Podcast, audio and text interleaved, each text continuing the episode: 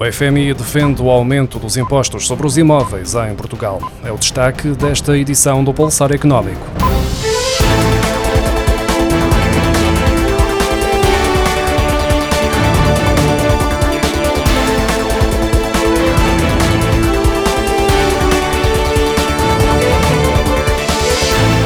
O Fundo Monetário Internacional recomenda a Portugal que avance com reformas nos impostos, que agrave a tributação sobre os imóveis e que racionalize as despesas fiscais. O objetivo é que o país aumente a receita sustentada.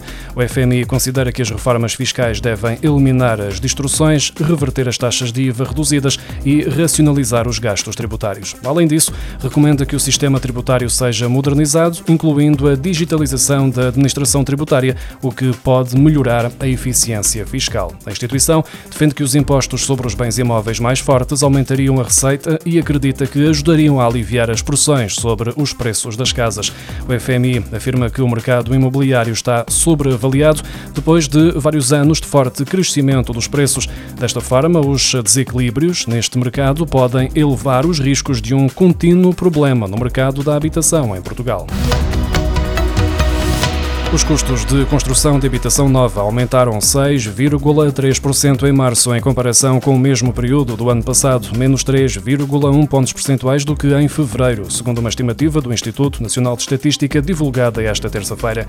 O preço dos materiais aumentou 4,6% e o custo da mão de obra cresceu 8,5% em março, face ao mesmo mês de 2022, depois de uma subida de 9,7% no preço dos materiais e de 9% na mão de obra em fevereiro. Entre os materiais que mais influenciaram a subida do preço estão o cimento, com um crescimento de cerca de 36% face ao mesmo período de 2022, o betão pronto com um aumento de quase 20% e as madeiras e derivados de madeira com variações superiores a 18%. O INE refere ainda que, em sentido oposto, o aço para betão e a chapa de aço macio e galvanizada apresentaram decréscimos perto dos 20%.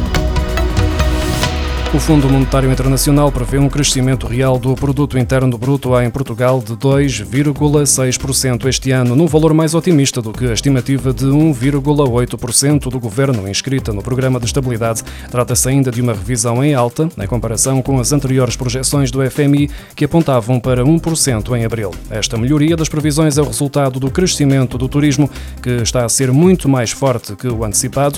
Já no que diz respeito à inflação, o Fundo Monetário Internacional aponta aumenta para 5,6% no conjunto de 2023, acima dos 5,1% indicados pelo Ministério das Finanças.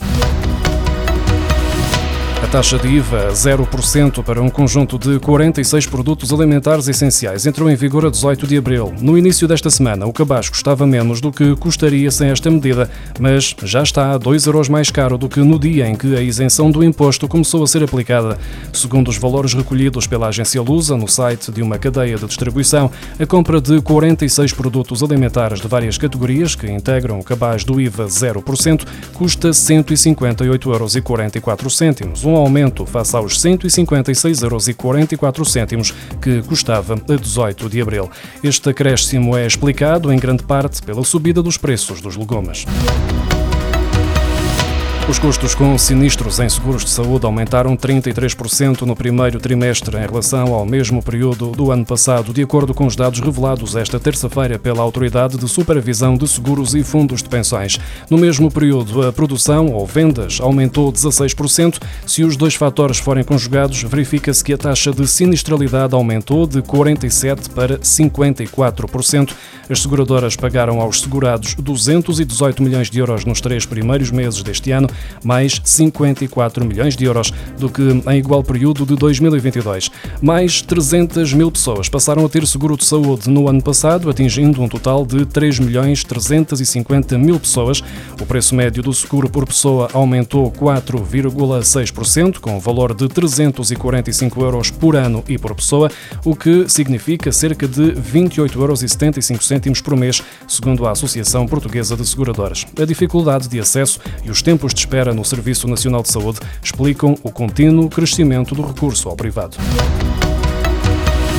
Os pontos de carregamento de veículos elétricos em Portugal continuam a aumentar e devem chegar aos 10 mil no próximo ano. Segundo a Mobie, empresa responsável pela gestão e monitorização da rede de mobilidade de carros elétricos, em março, mês em que foi registado um número recorde de carregamentos, na ordem dos 289 mil, existiam 7.251 pontos de carregamento espalhados por todo o país.